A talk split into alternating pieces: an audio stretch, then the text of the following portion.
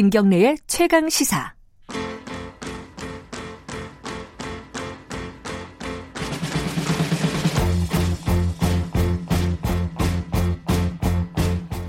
우리 사회의 중요한 이슈를 진보의 시각으로 들여다보는 진보의 향기 시간입니다.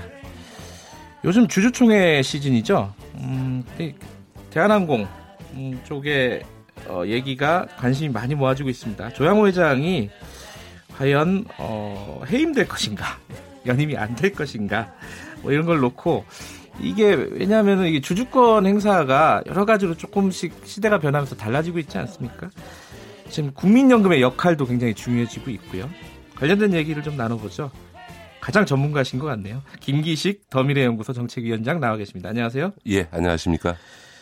어, 일단 뉴스에서 굉장히 많이 나와요. 이게 특히 뭐 저기 한진그룹에서 직원들을 동원해 가지고 어, 주주권 의결권을 이렇게 모으고 있다 강제로.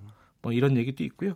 이게 어떻게 될까 궁금한 사람들이 있는데 좀 전체 그림을 한번 좀 먼저 말씀해 주시죠.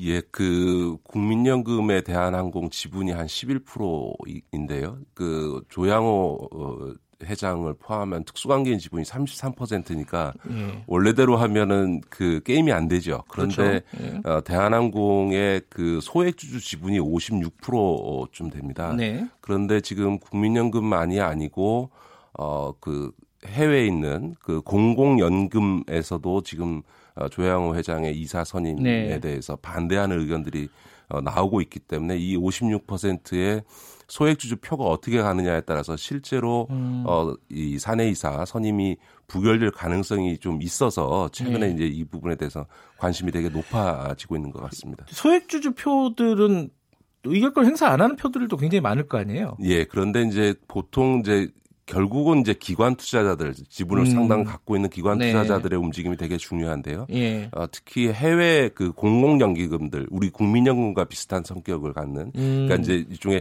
돈벌이를 목적으로 하는 사모펀드와는 다른 이, 이 각 나라들에서 네. 공공기금들에서는 네. 도저히 그 조양호 회장이 갖고 있는 어떤 배임이라든가 횡령이라든가 네. 이런 이제 어떻게 소위 말하는 반시장 범죄라고 하는 그러니까 음. 소위 자본주의 사회에서는 가장 엄격하게 제재하고 있는 어떤 예. 형사 범죄와 관련해서 지금 어그이 피의자의 신분에 네. 있는 조양호 회장의 사내이사 선임을 반대하는 건 너무나 당연하고요. 음. 그러다 보니까 이런 이제 그 지분을 상당수 갖고 있는 해외 연기금들이 예. 반대 의사를 표명하고 있고 또 예. 어, 국제적으로도 그렇고 국내적으로 이, 이 의결권을 행사할 때 소액주주들한테 찬성해라 반대하라는 이런 권고를 하는 기관들이 있는데 이 기관들이 일제히 국내도 해외도 다 반대 표결하라고 지금 소액주주들에게 그 권고를 하고 있기 때문에 한번 이번 주총 양상을 지켜봐야 될 것 같습니다. 아, 주총이 언제죠? 잠깐만. 아, 오늘 27일이네요. 네. 네. 이게 그 이름은 영어라서 굉장히 어렵긴 한데 뭐 캐나다, 미국 뭐 이런 쪽에 아까 말씀하신 연기금에서 어, 뭐 조양호 지금 사내 이사의 연임을 반대한다라는 입장을 밝혔잖아요. 네네네 그렇습니다. 근데 한 가지 잘 이해가 안 되는 게 외국 연기금 이렇게 입장을 밝히는데 우리 국민연금은 어떻게 되는 겁니까? 아직 공식적인 입장은 밝히지 않은 것 같은데요. 아마 국민연금 내부적으로는 방침이 정해져 있을 건데 예. 국민연금이 예.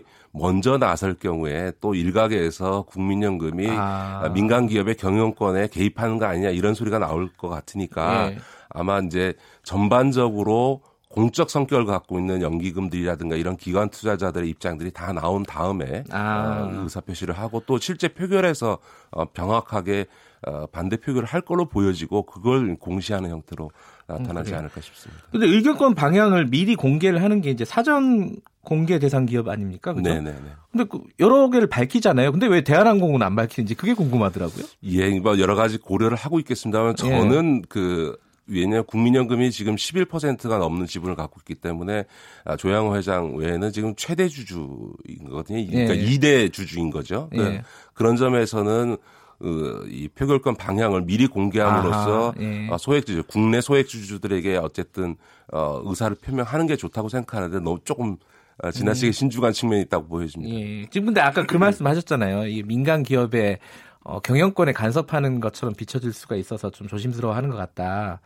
근데 어 뭐 이게 복잡한 얘기겠지만은 단, 단순하게 여쭤보면은 아니 민간 기업의 경영권에 간섭할 수 있는 거 아니에요 주주인데?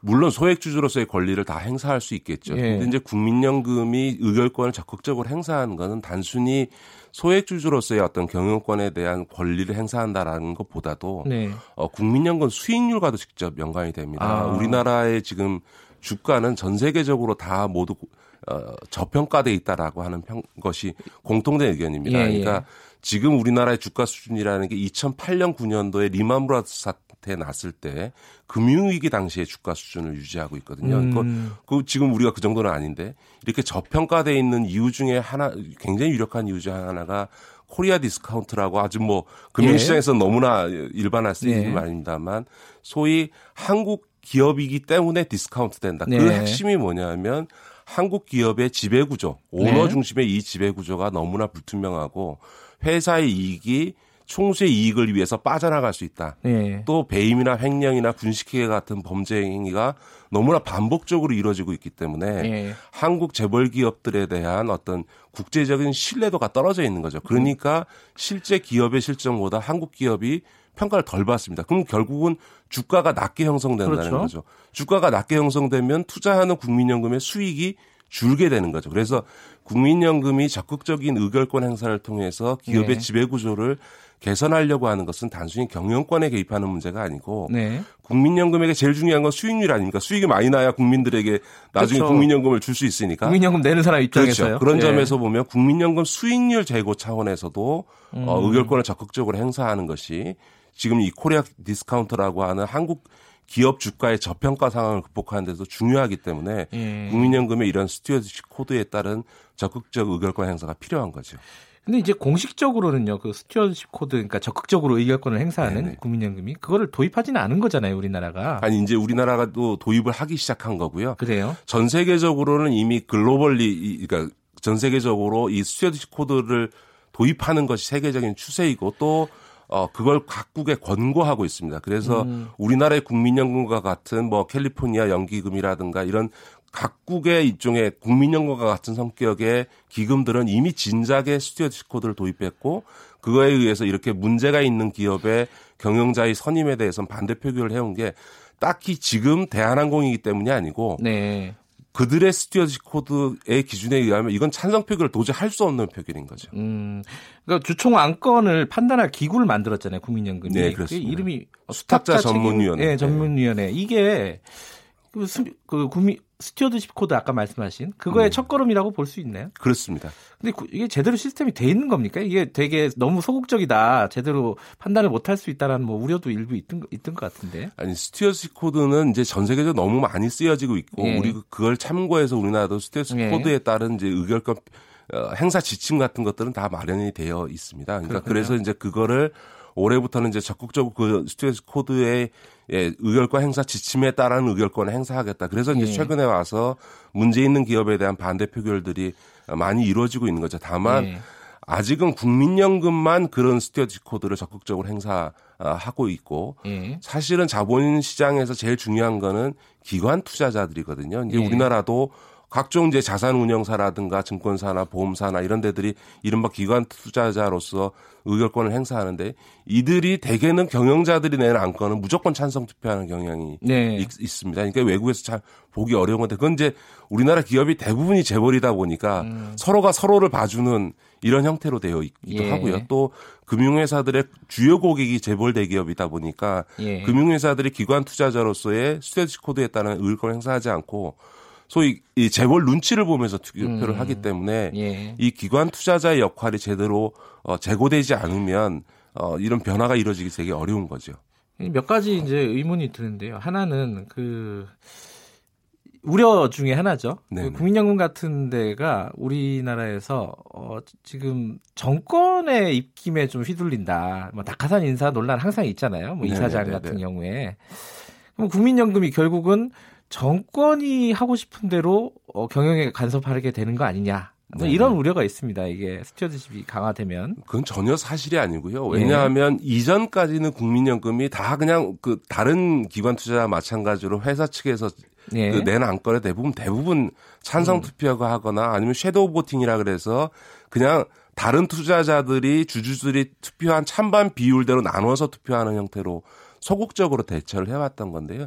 지금부터 이제 의결권 행사를 적극적으로 하는 건데 그거를 정권의 입맛에 따라서 한다라고 하는 거는 아무 기준도 없이 그때그때마다 지침 떨어주면 찬성하고 반대한다는 건데 스튜어디시 코드라고 하는 거는 어떤 경우에는 찬성하고 어떤 경우에는 반대해야 된다라고 하는 것을 음. 명문화된 기준을 만들고 오히려 그 기준을 반드시 따르도록 함으로써 예. 자의적으로 찬성해야 될 걸 반대하거나 반대할 음. 것을 찬성하게 할 수 있도록 하는 정치 권력의 개입을 차단하는 측면이 있습니다. 그렇기 음. 때문에 stewardship code라고 하는 게 그냥 국민연금이 마음대로 자, 의결권을 음. 적극 행사하라가 아니라 어떤 명문화된 기준을 만들기 때문에 오히려 객관적이고 중립적일 수 있다 이렇게 평가할 수 있는 음, 거죠. 오히려요. 그렇습니다.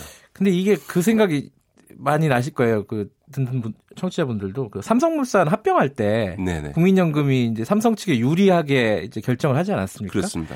그게 삼성의 편을 들어준 걸 수도 있지만 그 당시 박근혜 정부의 어떤 지침일 수도 있는 거 아닙니까? 지금 밝혀진 바는. 아, 그 삼성물산과 네. 그 제일모직계 합병에 있어서 국민연금이 찬성 표결한 건 명백히 박근혜 정부의 네. 지침에 의해서 이루어졌다는 게 법원의 유죄 판결을 통해서도 확인된 거죠. 근데 그때 그거는 예. 바로 스튜어디 코드가 없었기 때문에 아, 없었기 때문에 없었기 때문에 예. 자, 자의적으로 정권에서 야 이거 사실 안 되는 걸 음. 뻔히 알면서도 찬성 표결해라고 네. 하면 어쩔 수 없이 그냥 시키는 대로 찬성 표결을 한 거거든요. 근데 예. 오히려 스튜어시 코드를 통해서 찬성 반대의 기준이 국민들에게 공개된 형태로 명확히 돼 있으면 네. 그거에 반대돼서 정권의 입맛에 따라서 표결권 행사하게 되면 이거는 기준이 이렇게 돼 있는데 왜 찬성했냐 반대했냐라고 정권의 압력이 있었냐 지시가 있었냐라는 음. 게 논란이 되기 때문에 네. 오히려 그 국민연금에 막대한 손실을 입혔던 이재용 부회장의 경영 승계와 연관되어 있는 삼성물산과 제일모직의 합병에 대한 음. 이런 자의적인 정권의 네. 입맛에 따른 투표, 투표권 행사를 막기 위해서도 음흠. 이런 국민연금의 stewardship code 도입이 필요한 거죠. 어, 오히려 시스템을 만들어서 정권의 어떤 입김에서 독립적으로 행사할 수 있도록 하는 그런 그렇습니다. 장점이 있다. 그렇죠. 국민들이 국민연금 홈페이지에 공개되어 있는 스튜어디 코드의 내용을 굉장히 어렵지 않습니다. 되게 아, 쉬워서 아, 음. 그걸 보고 그거에 반하는 표결이 있으면 누구나 비판하고 평가할 수 음, 있는 거죠. 그렇군요. 조양호 회장이 어, 사내 이사에서 해임이 된다. 그럼 어떻게 되는 겁니까? 이게 뭐 사내 이사에서 해임된다고 뭐 주, 주식 어, 뭐 지분이 없어지는 건 아니잖아요. 그렇습니다. 회사가 어떻게 달라지는 거예요?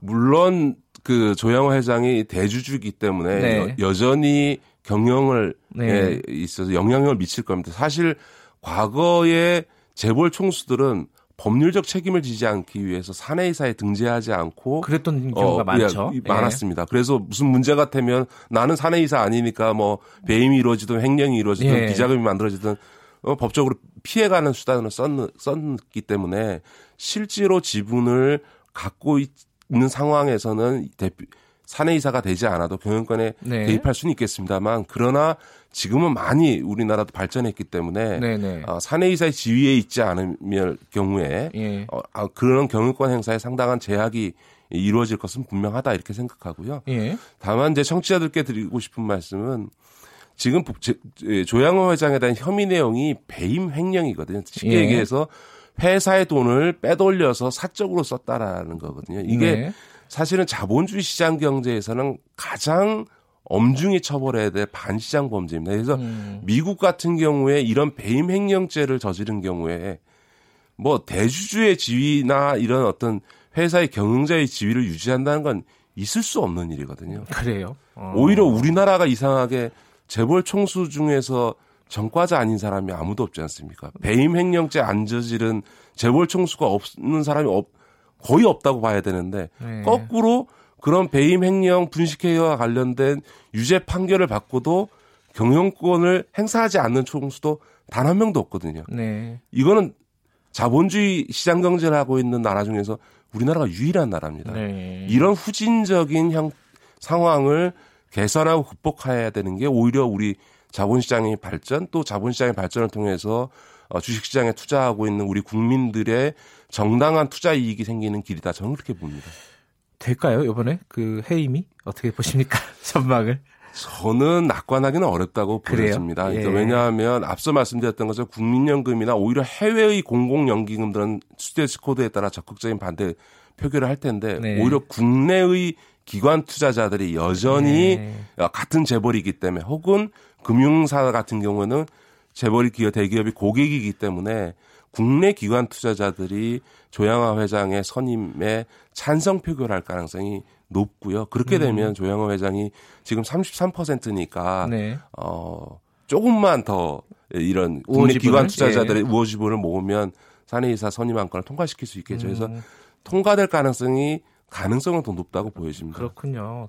그 이번에 통과가 되든 안 되든, 그러니까 조영호 회장이 뭐 사내 이사에서 해임이 되든 안 되든 간에 앞으로 이런 다른 어떤 재벌 기업이라든가 다른 대기업들의 어떤 어, 경영권에 대해서 적극적으로 의사를 표명하는 이런 것들은 계속될 것이다라고 보면 되겠죠. 그렇죠. 지금 이제 그 대한항공의 주주총회를 둘러싼 이런 뜨거운 관심이라고 하는 것이 앞으로 시장과 기업 관계자들한테 이런 배임 횡령죄를 저지르면 아. 이런 양상이 벌어질 수 있다라고 하는 시그널 신호를 주는 아. 측면에서는 굉장히 긍정적이고요. 예. 이런 것들이 반복되어지다 보면 또 네. 실제로 어, 이 반대 표결이 많아져서 회의 그 이사 선임이 안 되는 상황이 벌어질 수도 있는 거죠. 음.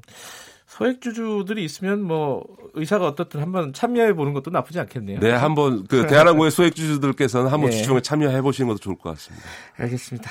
오늘 말씀 감사합니다. 네, 고맙습니다. 김기식 전 김강위원장이자 더미래연구소 정책위원장과 말씀 나눴습니다. 김경래 최강시사 듣고 계신 지금 시각은 8시 46분입니다.